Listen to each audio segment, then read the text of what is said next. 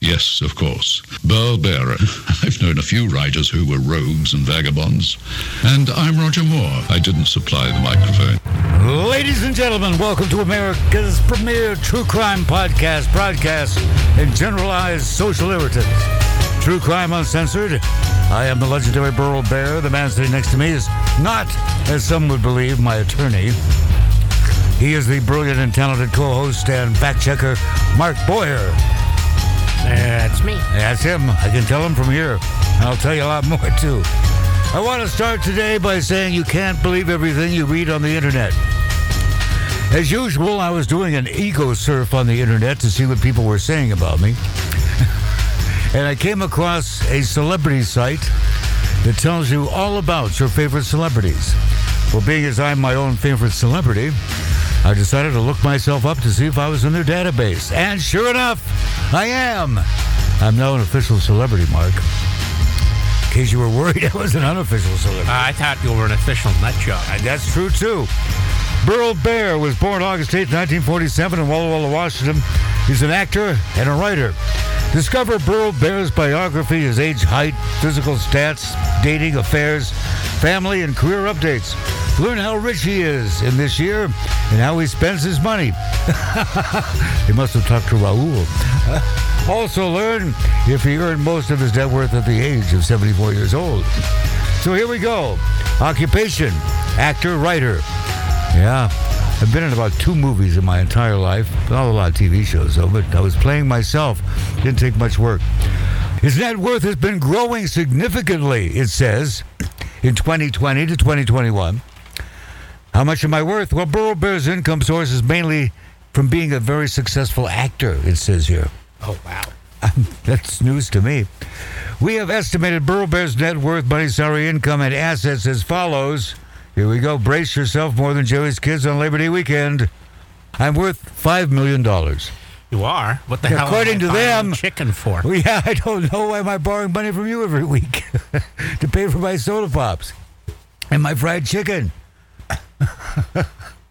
Burl Barer's net worth one million to five million dollars, most of it earned in the past year from my acting. Well, that shows to show what you can trust on the internet when it comes to reading about celebrities. I had to look up Magic Matt Allen. I wonder if he's on that same site. I'll say not familiar with him. Probably say he was. Well, I went to uh, my parents' grave in Walla Walla a few weeks ago when I wasn't here. I flew up to uh, the Northwest. When my father was buried, and because we are of the Jewish persuasion, easily persuaded, Happy New Year to every, all of our Happy bagel buddies. yeah. Uh, on the one side of my father's gravestone is the information in English. On the flip side, the B side, shall we say, or the A side, depending on what which way you approach the gravestone, it has the information in Hebrew. However, banking on the fact that none of us could read Hebrew, although I could when I was 13, but that was a long time ago. But my cousin Arnie, he can read Hebrew.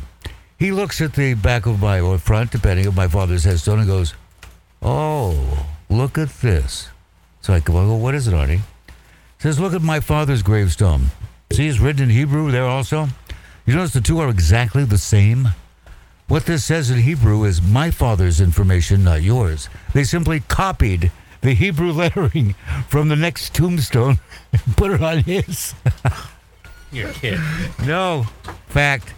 Well, we had to complain to the no headstone manufacturing company that uh, the information you have says this is uh, Israel Bear, not David Bear, and you have the wrong date of birth, wrong date of death, everything else. You simply copied the one next to it. Oh. So they fixed it. You can see where they erased the old Hebrew letters and put in new ones. Oh, so they, they didn't give you a new stone. They just tried to fix the old one. Right. Must have taken a lot of white out. it wasn't whiteout; it was blackout actually, because it was engraved. You know. Yes. So they, it looks kind of funky, which is a, their way of saying, "Boy, did we screw up." Did you follow the uh, the Jewish tradition and we have an unveiling a year after the internment? What? When uh, when a when, when a Jewish person is buried, Yes. Yeah. one year after the internment. They dig them up? No, No. no, that's in Japan. Oh. That's in Malaysia. They go back. You go back to the gravesite, Yes. and you have a ceremony to unveil the headstone. Yes. One year later. Yes. Of course. And that's when we discovered that they had the information all wrong. Here lies Lucy Pivnik. No, it's not Lucy Pivnik, it's David Bear. You shouldn't have copied the information on that other headstone. Well, we got that squared away.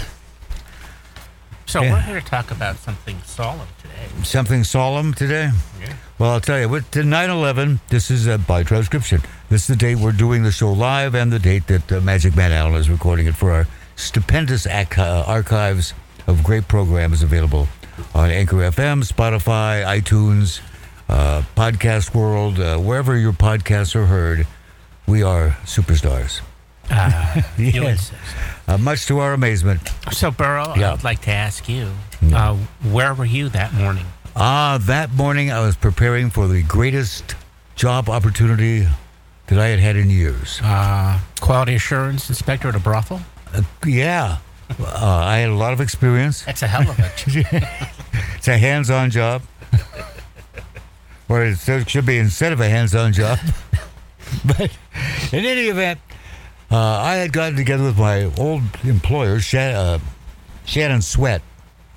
I was working for Fisher Broadcasting. And Fisher Broadcasting decided that, yes, Burl Barer, you're a living legend, a true genius, and we'd like to pay you a lot of money to be a ongoing uh, paid consultant and uh, whatever for our fine organization because we have cable systems, we have TV, we have radio, all the things that you have great knowledge of, and we're going to hire you at a whole bunch of money. And you will go around to all these different uh, media outlets and kind of evaluate them, see how they could work more efficiently, more in tune with their audience, uh, how to up their money. Uh, this was a wonderful gig, kind of modeled after one that, uh, uh, oh, what's his name? The guy I helped get out of Walla Walla. uh, uh, Kent Smith, is that his name? Kent, Kent and Allen, whatever they were. Kent. I helped him get his gig in Seattle. So uh, I thought this was wonderful. I was going to have kind of a dream job. And I was going to have uh, lunch for the finalization of this wonderful employment opportunity on September 11th. Guess what? Yeah, it didn't happen. No, the lunch was canceled and they canceled everything. The other great thing that was supposed to happen at that time is the deal with Harvey Weinstein.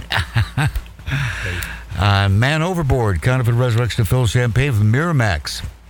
It was all over except the signing of the documents for a big budget motion picture based on my brilliant book. Right. And I was going to get a lot of money and everyone was going to live happily ever after.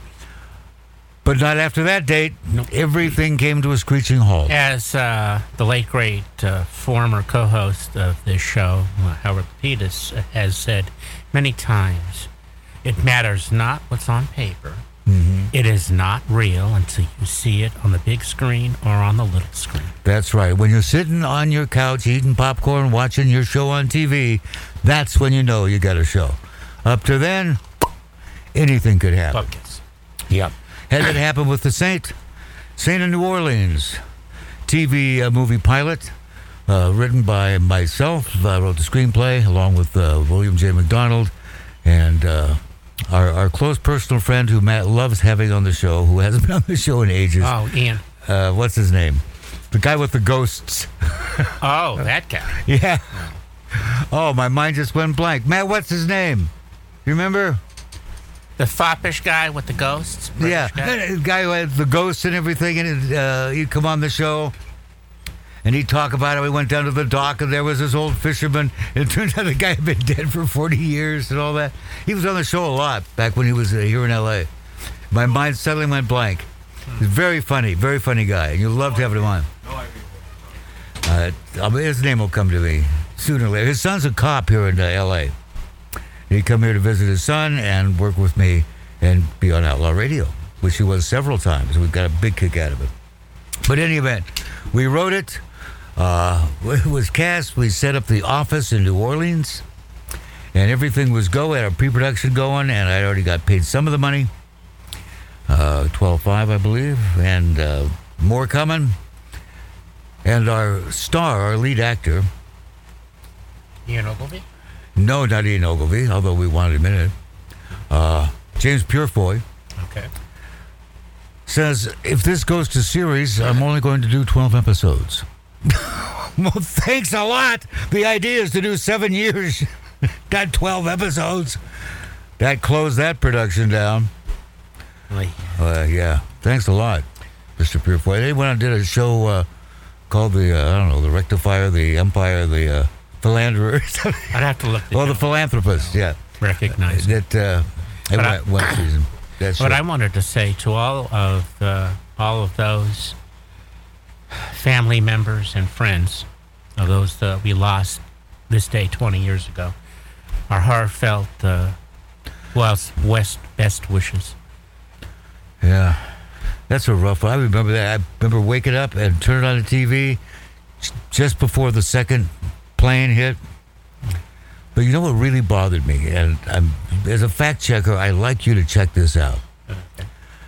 I can remember the guy on TV saying that by an amazing turn of events, we found the hijackers' passports cleverly laying exposed on the dust below just now. I don't. How where where did they get the passports from the hijackers? How did they I- find them? I've never heard that. I heard that. And I wasn't. That, but right away. My spidey sense went off and said, "That's got to be complete bullshit. there is no way that they're going to find those passports conveniently arranged on the ground below." I'm like, something's fishy here. So I uh, I was uh, working for uh, a uh, savings and loan out here in Los Angeles. Yeah. And I would usually arrive little around a little before seven thirty. Uh, and it was a it was a pleasant uh, forty five minute schlep. So I was I was I would get up early, you know, take a shower. Oh, not The that. TV would be on, and I'm drying off Yeah. when I hear when I hear we interrupt this program. And so I, you know, wander in dripping wet.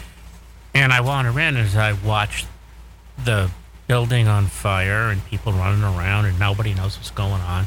And then we watch the second plane. Mm-hmm. And I essentially didn't move from the edge of my bed for a couple of hours. The weird, a lot of weird things about that. People still wonder how is it that the BBC, and this is verified, you can actually watch the video of it, and they admit it, did complete coverage of the bringing down of the um, the other building, not their building, Yeah. 20 minutes before it happened. And it always became a big question is how did you do complete coverage of the bringing down of that building? the reporter is standing there with the building still standing behind him. Talking about Building 7. Yeah. So the explanation given by uh, those involved with the BBC said, well, we got the basic information that it was coming down ahead of time. And it information was kind of sketchy, but we kind of filled in the blanks and we just got confused and talked about it 20 minutes before it happened. Hmm. Okay. Well, see, people who think the whole thing is a sham or some government involved, they say, see, that proves they got confused and just read the script too early. Mm-hmm. And BBC says, no, we just got confused and told the story too early. We already had the press release information, and we did it in the past tense when the building was still standing there. Boy, they demol- demolished that thing in a hurry. That number seven. God. How did that happen? Well, according to some celebrities, uh, uh, the fire melted steel. Did it? Yeah, which which you know couldn't happen.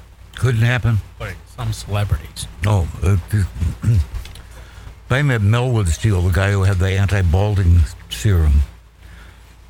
Well, apparently there is one. Yeah, an anti-balding serum. They have the, what's it called?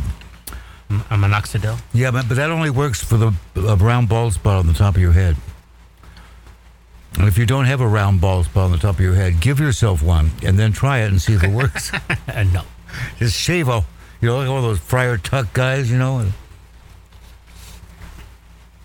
That's when Robin Hood would fought the friar on the bridge. That Right. chicken won, I think.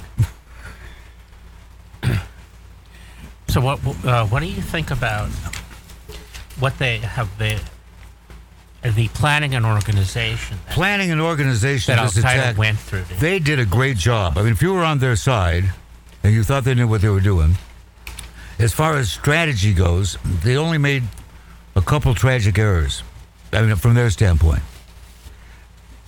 From what I understand, they thought the United States of America would have the same response to this as they did to the attack in Lebanon and the one somewhere else, where, like, when 124 people were killed, the U.S. withdrew their forces. 214. 214 withdrew their forces. Yeah, when we left Lebanon.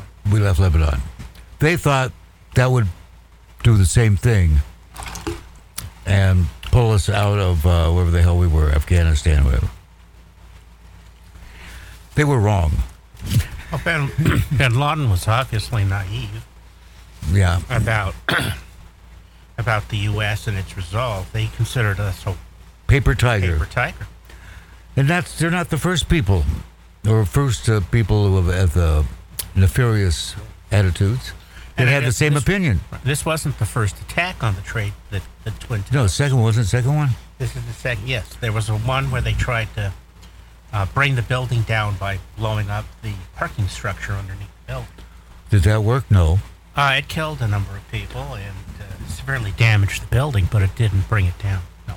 They sure brought it down this time.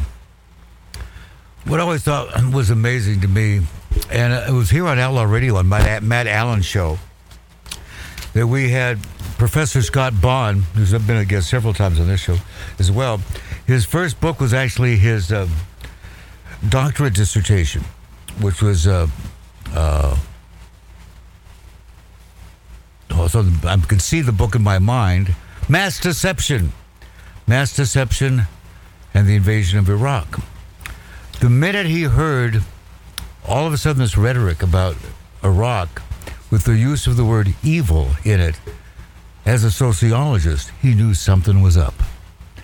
Because you only use the term evil, it's a buzzword, it's a whistle, dog whistle. It means you can't reason with them, we got to go to war. And uh, they started going on and on about the evil this, the evil that about, of all strange people, if you stop to think about it, Saddam Hussein and Iraq. Iraq not only had nothing to do with 9 11, Well, it was uh, it was Al Qaeda. yeah, and he didn't and like Al Qaeda at some all. Saudi nationals. He didn't like that at all. He didn't like the terrorists in Iran. He, in fact, he saw himself as the safety valve, the great protector of the world from the terrorists in Iran. And so to say that he was like linked in with Al Qaeda and all that just really was totally, completely off the mark. Made no sense because he was well known to hate those guys. So, as some comedian, sometimes you have to go to comedians to get some accurate information, said that makes perfect sense. We're attacked by, uh, you know, uh, Saudi Arabians, and uh, you know these terrorists have absolutely nothing to do with Iraq. So, what'll we do? Let's invade Iraq and take away the uh, safety zone for Israel because he was blocking any uh, stuff from Iran coming through, and he was very worried about being attacked by Al Qaeda and uh, himself. So uh, that was just really bizarre of all of all places to invade Iraq. Um, but we did, and uh, I think we finally got out of there.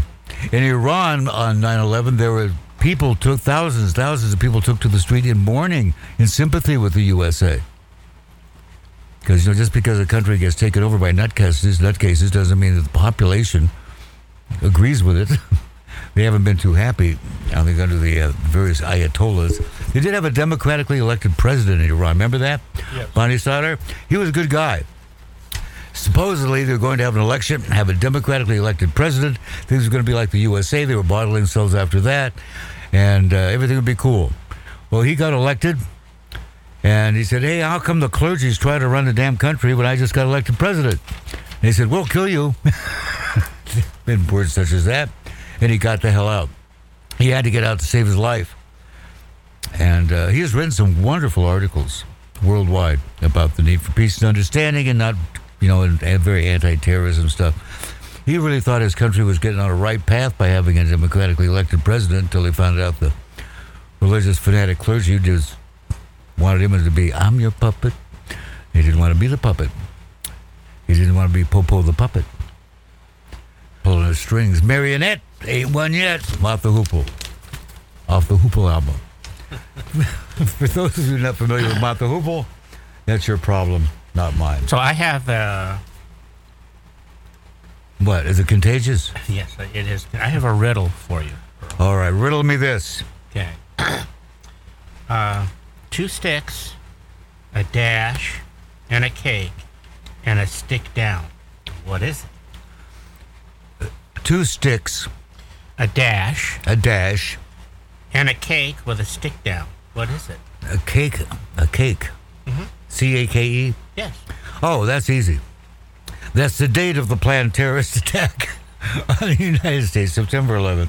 That is correct. I'm no dumbbell.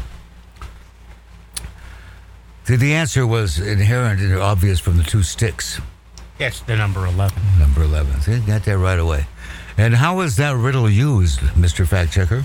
Uh, that was how the person in the U.S. who was coordinating the attacks uh, in charge passed the information along so it could get back to bin Laden through other surreptitious routes. Yeah. Well, they used to have that, you know, encryption you use on your bank statements or whatever online with 126 bit encryption. You know about all that stuff. Yes, I do. Then answer me this, Mr. Encryption. I have an account with protonmail.com. Congratulations. They encrypt everything coming and going. Yes. I get uh, an email from a, a website wants to verify my email. All I gotta do is click on the link. Well, you've seen those. Yes, phishing attack. Except Proton Mail couldn't decrypt the message that they encrypted. What the hell use is having all this fancy ass encryption if they can't decrypt their own encryption? Uh, I'd have to see the specific example, but I'll know, gladly show you on your laptop. So I couldn't verify my email because the email was encrypted and the email couldn't decrypt it. Their own encryption. um, there's something called uh, uh, uh, public key encryption, and that's where the uh, the decryption code is distributed. The encryption code is distributed. Is not. So anyone can encrypt the document, whatever it is. But only those who are authorized to decrypt it have the key to decrypt. And that's a public key cipher. Well, all I know is And that would be uh, PGP would be one example. Uh, any uh, any of the uh, encryption through the internet would be that way. Well, encrypted out, encrypted in. They couldn't decode the message that I'm supposed to click on to verify I'm me. Does that sound right to you? I wrote a nasty note, well, actually, kindly but nasty note to protonmail.com saying, You brag about your encryption, decryption, that no one could read my mail, but you didn't mention that no one included me. That's a subtle point. you know, we thought that the internet would give us great amount of information, which it does if you know how to look for it. But people who want to give you misinformation do a wonderful job of clogging your search engines. Like if you put in who shot Abraham Lincoln and they want you to think it was William H. Macy, they will post 8,000 different sites claiming William H. Macy killed Abraham Lincoln. And so you go to do a search on who killed Lincoln, and that's all that comes up with unless you go to like page 10. That's interesting. I thought it was Matthew McConaughey. Oh no, no, close. He was backup. He was escape. He was getaway driver. there's oh, there's one the Nazi site. I like going to the Nazi sites, which probably has probably has the Department of Justice on my ass. I want to read what kind of garbage they're saying, right? And there's one whole thing about uh, uh, the Lindbergh baby Uh, yes.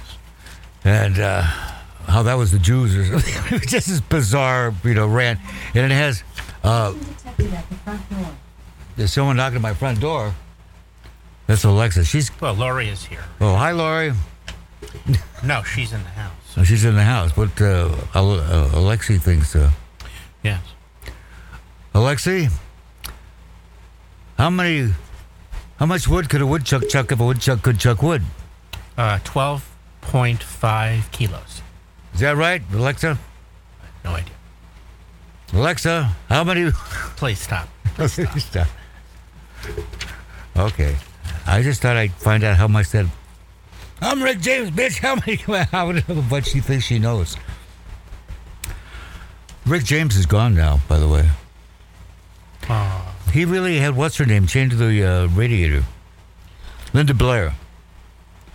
I thought that was just a vicious rumor, but I talked to someone in the know, and they said it was Linda Blair, the uh, young actress from The Exorcist, that Rick James had chained to the radiator. did you ever see uh, Black Snake Moan Yes, I did.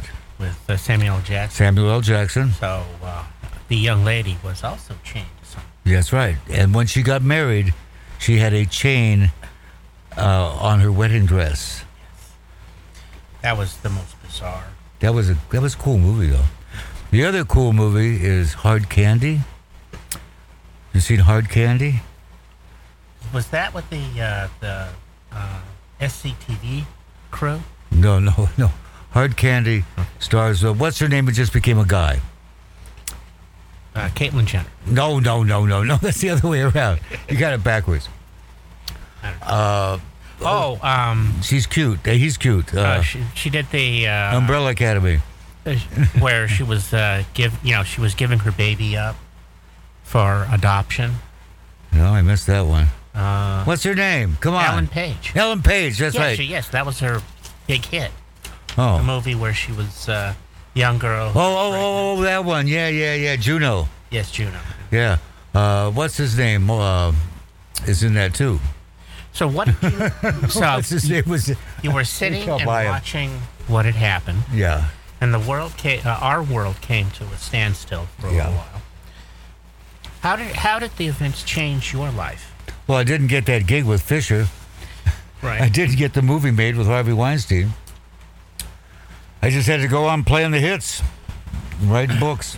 I have uh, I have a cousin Yeah.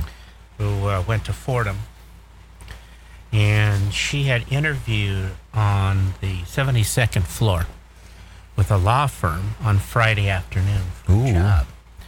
And when she got home, back to her apartment, um, she was living uh, house sitting or, or apartment sitting for family friends that were in Europe. Hmm. And so she had this gorgeous place uh, for nothing. And they had left a message for her saying that uh, they decided to offer her the position. Oh. That was Friday. She was supposed to report at 10 a.m. that morning. Oh. At the World Trade Center. Everyone in that law firm perished Ouch. that day. Everyone that was there. Oh boy. It reminds me, of, you know, my mind is strange. I think from the head injury. I think you're. I think you're just strange. Period. But Well, that may be true. I'm. I'm. I'm trying to figure out why you're wearing the tutu. Why Uh, wait two you know, the- and Well, because it said they didn't know my dress size on the celebrity site. now we can correct it.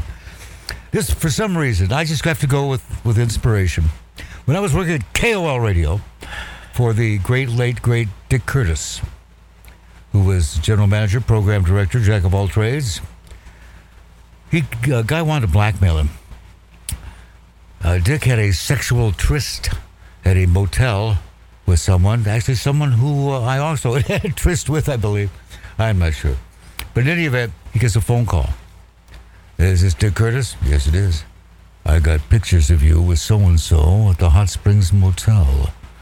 You know, that I took through the window with a high powered lens, all the actions recorded on my. I have all these pictures of you in flagrant sexual delecti with Miss So and so. Thinking very quickly, Curtis says, Oh, wow, man, that's fantastic. You can keep the originals, but can I have some copies? My wife loves that stuff. the guy hung up the phone and never heard from him again. ah, what that has to do with it, I don't know. But Dick Curtis is gone now. His best friend was Pat O'Day. Was also no longer with us. He's also, yeah, they, it's kind of like a husband and wife thing where one dies and the other one dies right afterwards. I'll tell you, uh, this is a radio story, which Matt likes radio stories, and most of you probably don't, but I'm going to tell it anyway. Pat O'Day and Dick Curtis were offered a great deal of money to go to work for the company that owned KOL. Pat was running KJR, the big rock station in Seattle. KOL wanted to be their big competitor.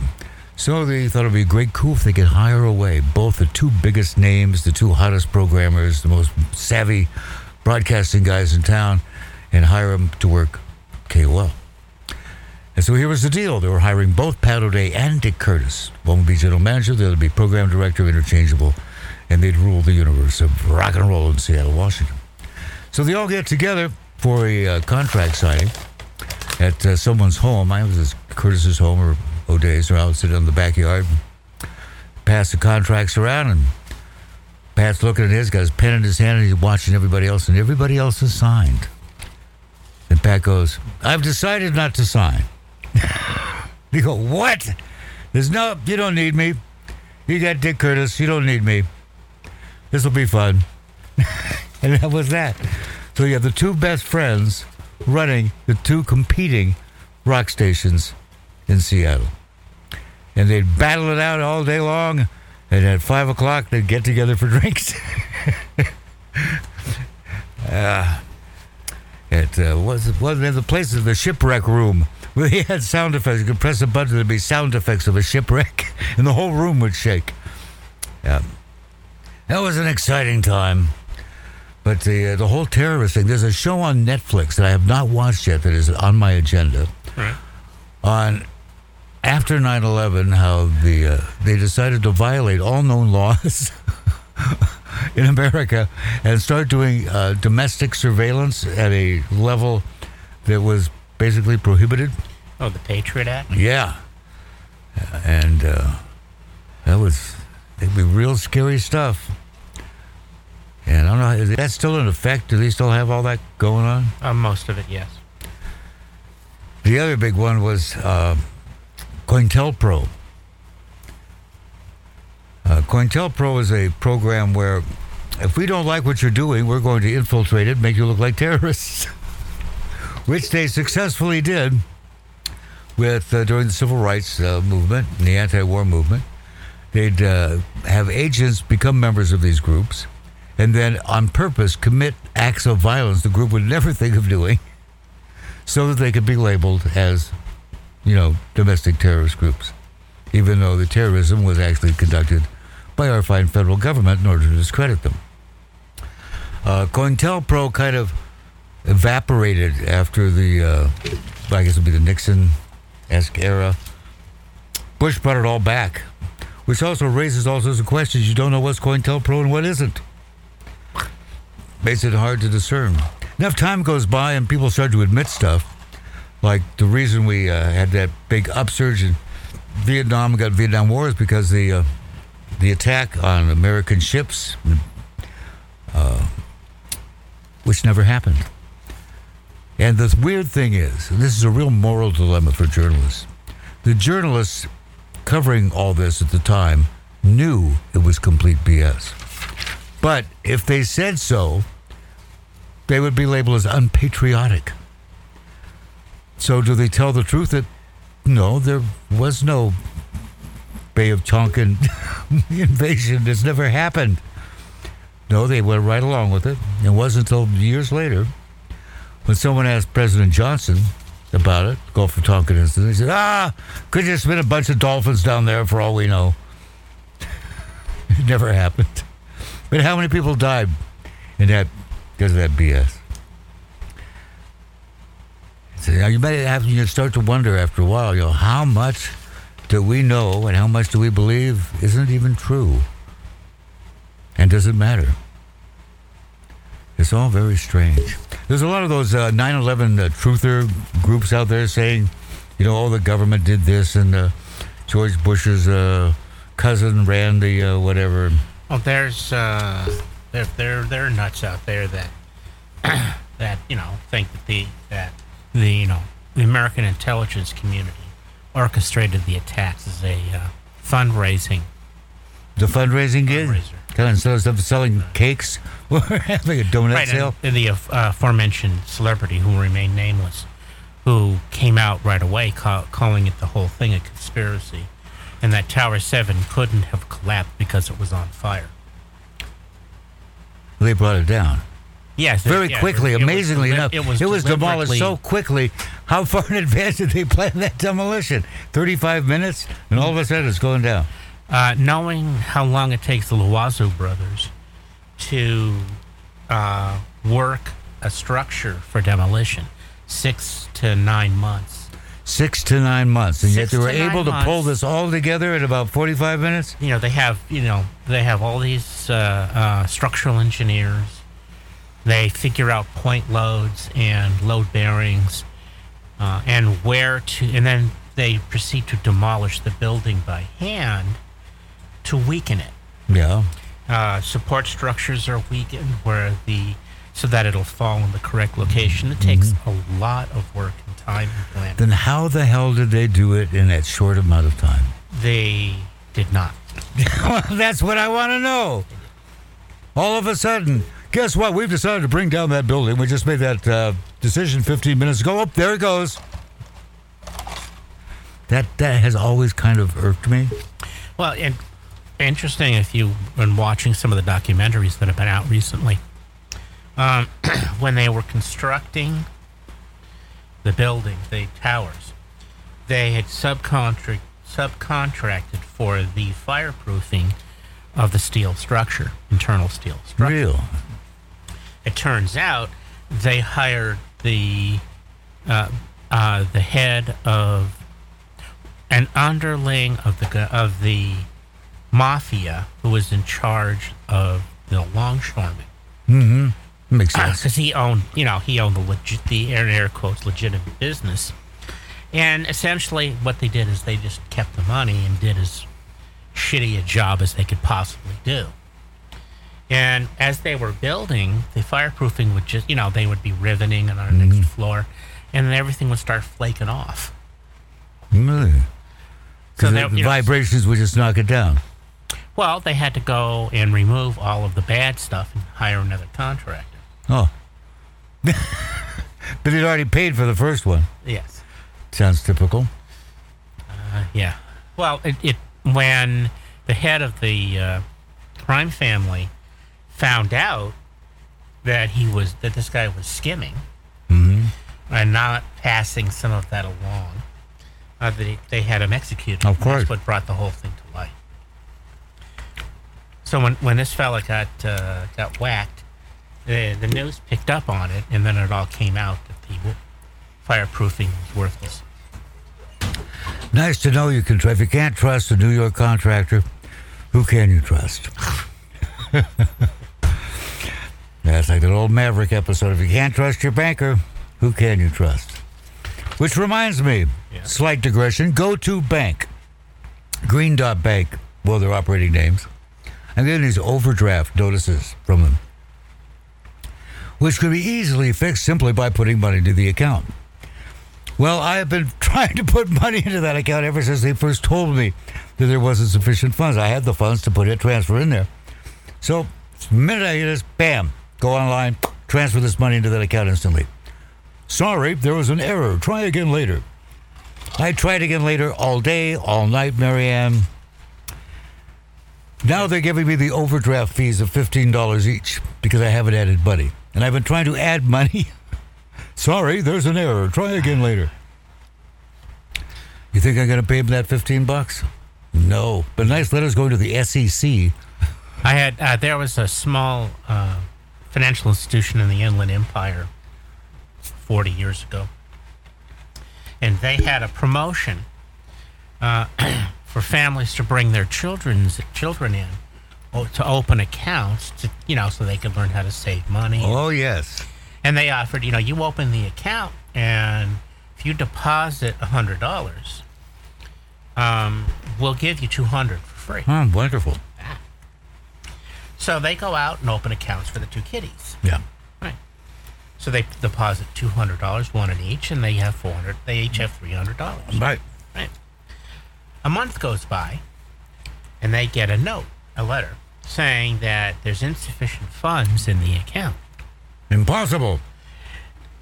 And so they go to the branch and they go, "Well, where, where's the money?" I said, "Well, you didn't have enough funds and there's a penalty.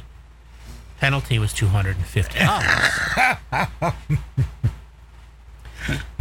there was nothing in the disclosure documents that said that there was a minimum balance requirement of five hundred dollars, and no one uh, at the branch passed that information along to them.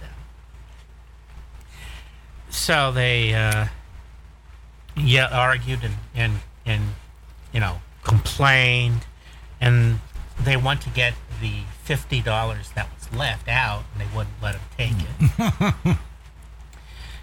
uh, and so they were, we were at a family gathering and talked about this, and I said, well, "Crap, why haven't you called an attorney by now?" And Yeah. go, "What?" And I so I put them in touch with a, a relative on the other side of my family, who's an attorney, uh, and he looked over everything and sent them a the bank a lovely note. I'm sure he did. back, says, Come get us. And so he went to the. He was um, uh, had worked for the head of the superior courts Mm-hmm. in Orange County as a legal assistant when he started his career. So he contacted him, and he contacted the SEC. The SEC came down for you know an audit, and lo and behold, the money was restored. Isn't that amazing? It's the most astonishing thing. You know, I had to do something similar just recently uh, on the EDD. My daughter uh, had EDD money coming, so they suddenly decided they wanted re-verification of her identity because there had been so much fraud on EDD. They wanted to make sure she was really who she said she was. Yeah. Well, one of the things they want you to have is photo identification, like your driver's license or passport. Well, my daughter had a driver's license, but because of COVID 19 and all that, she didn't have a picture ID. And they kept just stalling off on that. So finally, we go to the DMV, kept repeated visits to the DMV. And there was always some other hang up. Oh, you owe a fine from uh, this, from that. Oh, we forgot to tell you about. Kept delaying, delaying, delaying. Meanwhile, the deadline's getting closer, closer, closer, right? Because September 4th, everything ended. You had to, you know, if you hadn't have it by then, you were screwed. We're rapidly approaching it. Turns out the DMV says that they mailed her uh, driver's license with a picture on it over a month earlier, which she never received. It's amazing that a phone call from my daughter to the Senator Hertzberg's office saying, uh, I got a problem. Here it is. This is the situation.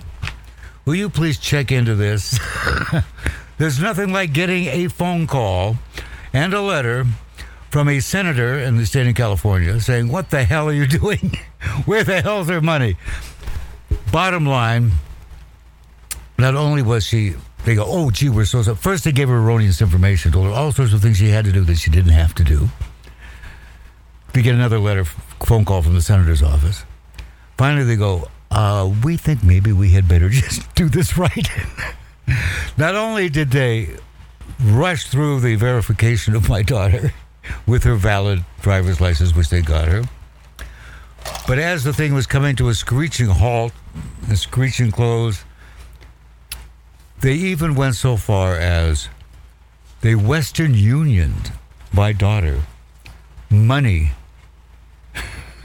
from from her claim because she didn't have the card. They had to issue a new card and wouldn't be there in time. Right. The Western Union her money in five hundred dollar increments every day.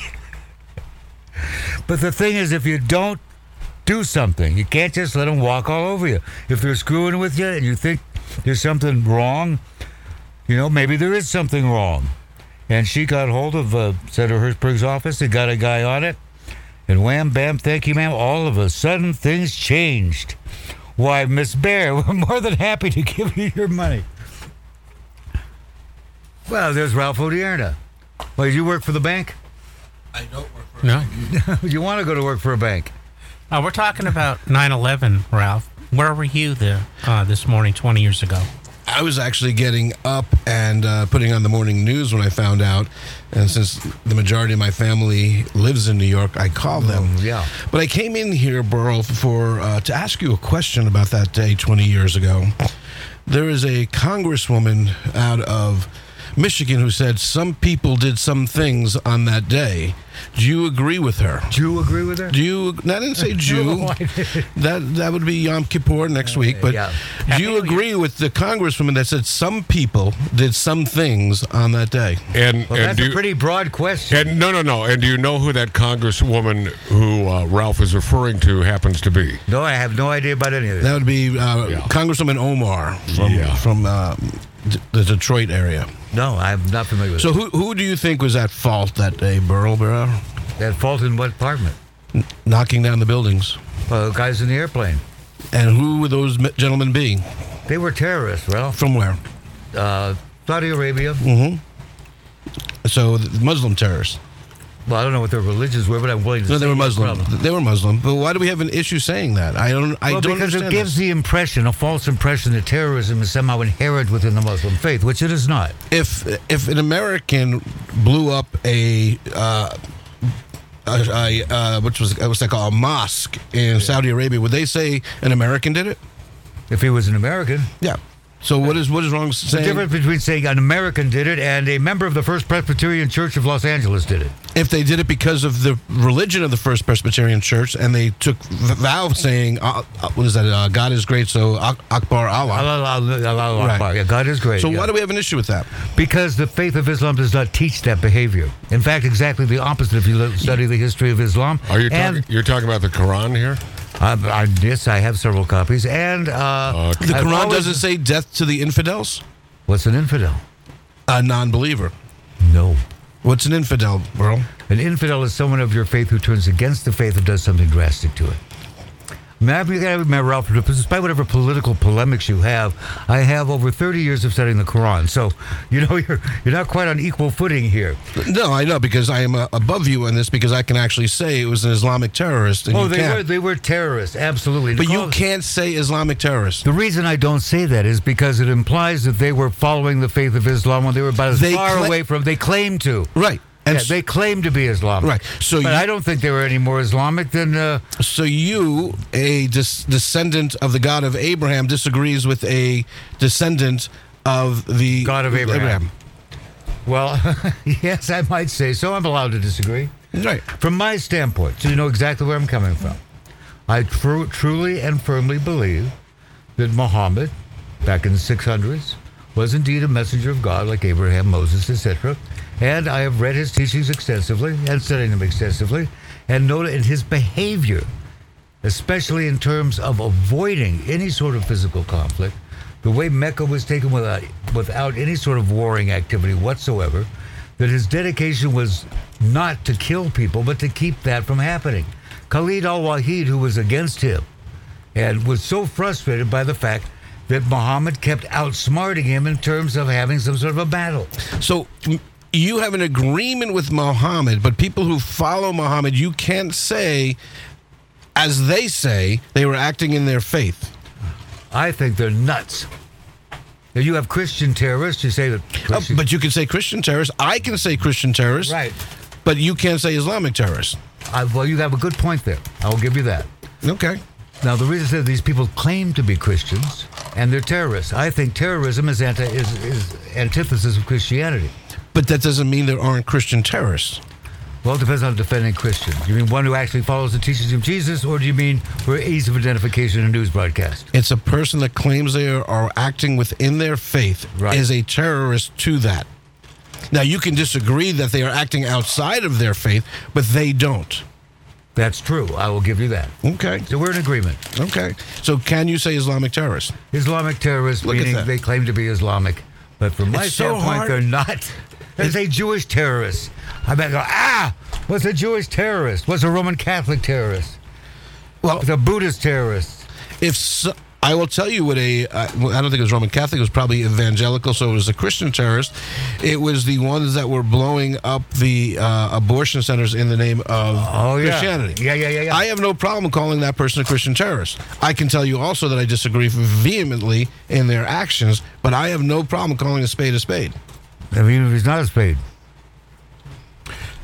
You you also have to be careful to separate those that believe they are acting uh, in accordance with their faith and those that merely use it as a subterfuge uh, to justify their actions. Very good. When you have an entire culture, the Taliban, for example, who acts on their interpretation, I'll bend a little bit to Burl, on Sharia law, that is not just a few people that did a few things. Oh yeah, and the thing is, is that and people say, well, Sharia law says this, Sharia law says that. Same thing when Judaism. We go back and look at the Judaic laws. You know, uh, even except the most Orthodox, you think about on a very superficial level as far as doing this, not cutting the, the hair on the side of the you know the payas, all that. Especially amazes me because my study of Christianity, study of Jesus. Here is a messenger who is telling people, ah, the letter killeth, but the spirit giveth life. Don't be so hung up on literalism. Is what's the spiritual intent of this? You know, uh, all good stuff, all positive, loving, kind, blah blah blah, and yet people would take that as a uh, a go ahead to kill people who weren't. You know, I mean, So to switch gears, gears here, uh, you you don't believe that uh, that we deserved what we got then 20 years ago? no one deserves that. No, no, I do no. Did we deserve that in any way, shape, or form? No. All right. Why would we? What would we? What? Why would I mean, I cannot, in my mind, That was uh. Magic Matt uh, asking the question. That was Magic Matt. of course not. yeah, I certainly need acknowledgement on this show. And, and, and you hell? and you also believe the planes took down the towers. It looks like it. Yep. It does look. Well, it depends, you know, because you know fire like can't it. melt steel. You know that. Thank Well, you very thanks- much. Thanks for joining in. It's always a pleasure to have you. Hey, It's always uh, a pleasure we had. hey, Ralph, what's next? Uh, We have outlaw radio Oh coming no, up. not outlaw radio. We do. The real outlaws on outlaw radio. the, the, what de- crimes the did they demons commit? will be led by Magic Matt Allen, also known.